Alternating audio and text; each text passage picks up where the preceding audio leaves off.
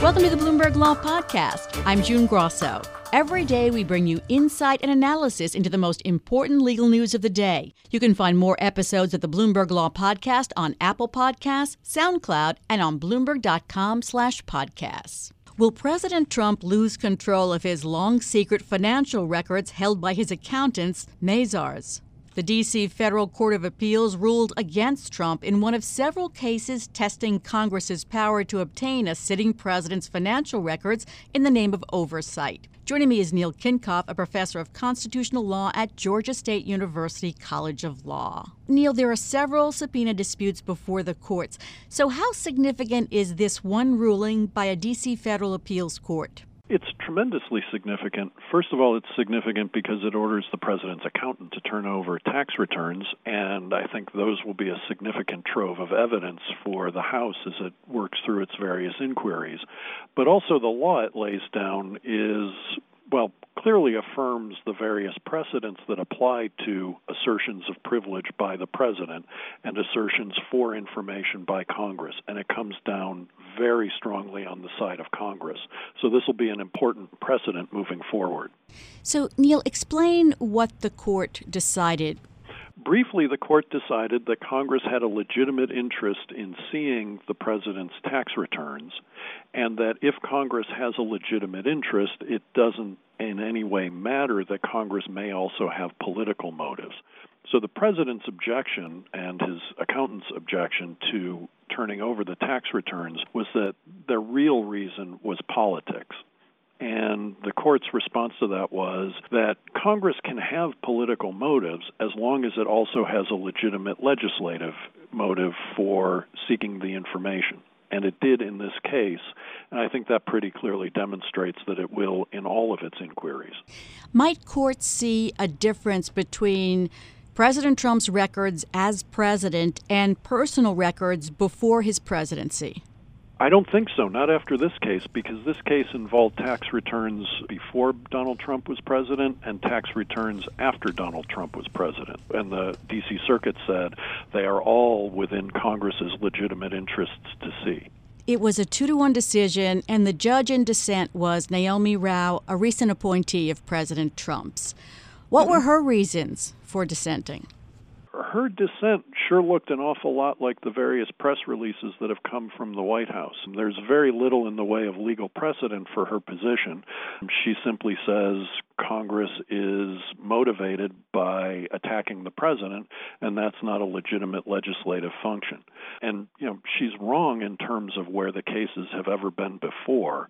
I think her opinion really is just an application to be considered for the next opening on the Supreme Court if Donald Trump gets to make another appointment.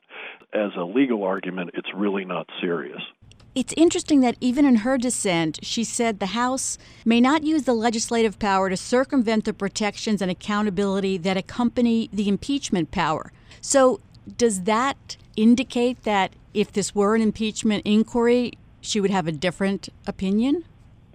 It indicates that. I mean, the first problem with that is that, of course, Congress has many legitimate legislative interests in seeing the president's tax returns. For one thing, they have a legitimate interest in applying the emoluments clause, right? The emoluments clause specifically authorizes Congress to allow for officials, including the president, to receive emoluments in certain circumstances. Congress also has to figure out whether or not the ethics laws that apply to executive branch officials, including the president, are being enforced properly or whether those laws need to be updated. And seeing the president's tax returns will give them vivid illustrations of whether or not there are holes in the ethics laws. All of those are legitimate legislative functions. So she's wrong to say that Congress can't offer a legitimate legislative function and has to rely on impeachment. But I think the answer to your question is yes, if Congress says impeachment, and now they have, that Judge Rao would be required to say, well, as long as this is related to an impeachment inquiry, Congress can get the information.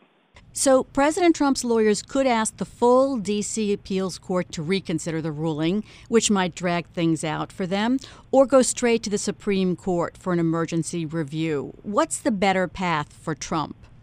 strategically, his better path is to ask the full D.C. Circuit Court because that delays things if the full DC circuit were to hear it, then you'd have to go through the whole process of submitting briefs, having oral arguments, then the full DC circuit taking time to write its opinions. And so that would delay the matter by months, and delay, I think, works in the president's favor. So I imagine that's the path he would pick. I don't imagine the DC circuit would grant full en banc review. And would the Supreme Court have to take the case? And if so, what would the ruling be like there? So the Supreme Court doesn't have to take the case. It could simply leave the D.C. Circuit's ruling in place. And, you know, perhaps the Supreme Court would do that. And this is certainly an interesting case. It presents issues that the Supreme Court doesn't very often get to speak about, and there may be some things it wants to say as a way of putting down a marker for the rest of the impeachment inquiry. So it might well grant the case in order to do that. If it does, then you know the court can act quite expeditiously. I was just looking back at the Watergate tapes case, and the subpoena for the Watergate tapes was issued in April. The case got all the way to the Supreme Court and received an opinion from the Supreme Court in July of that same year. So just a matter of a little under three months, the Supreme Court resolved that issue. So it can act quickly. The subpoenas that we're talking about were issued before the impeachment inquiry. Now, Democrats have seemed reluctant to issue subpoenas because of the problem of time. But you think that the Supreme Court could rush them through then? The Supreme Court can rush them through, and we also see the House issuing subpoenas where where witnesses want them, right? So Ambassador Yovanovitch was told not to appear at the House hearing, and so she told the House that she wouldn't appear unless she was subpoenaed, and the House very quickly issued the subpoena and it was complied with. I think the context where the House may be a little more reluctant is where the subpoena is going to be challenged. Last week in New York, a federal court judge, Victor Marrero, tossed Trump's lawsuit to block a subpoena for his personal and corporate tax returns by the Manhattan DA. It was a scathing opinion. Was the reasoning similar to what we saw from the D.C. Circuit or different? Well, it was different in that the D.C. Circuit's reasoning was far more measured, right? Because the lawyers for Mazars, President Trump's accounting firm, didn't make the kind of outlandish arguments that Trump's own lawyers made for him in that New York case. They made them in the D.C. Circuit, but the D.C. Circuit could ignore them because Trump wasn't a party right? So those outlandish arguments are that the president is absolutely immune from all process in court or Congress. And the judge was, I think, quite rightly dismissive of those, and in fact, repudiated them so sharply, I think, as a way of signaling to the president's lawyers that they need to temper the kinds of arguments they're making. When they go before the Second Circuit to argue the case, do you think that you'll see a more tempered argument from the president's lawyers? It's a little hard to imagine. They seem to be really committed to those arguments. And, you know, I think their client appreciates their over the top representation and advocacy. And so, given that dynamic, they may stick to their guns even though the position as a matter of law is completely indefensible. Thanks for being on Bloomberg Law, Neil. That's Neil Kinkopf, a professor at the Georgia State University College of Law. Thanks for listening to the Bloomberg Law Podcast. You can subscribe and listen to the show on Apple Podcasts, SoundCloud, and on Bloomberg.com slash podcast. I'm June Grasso. This is Bloomberg.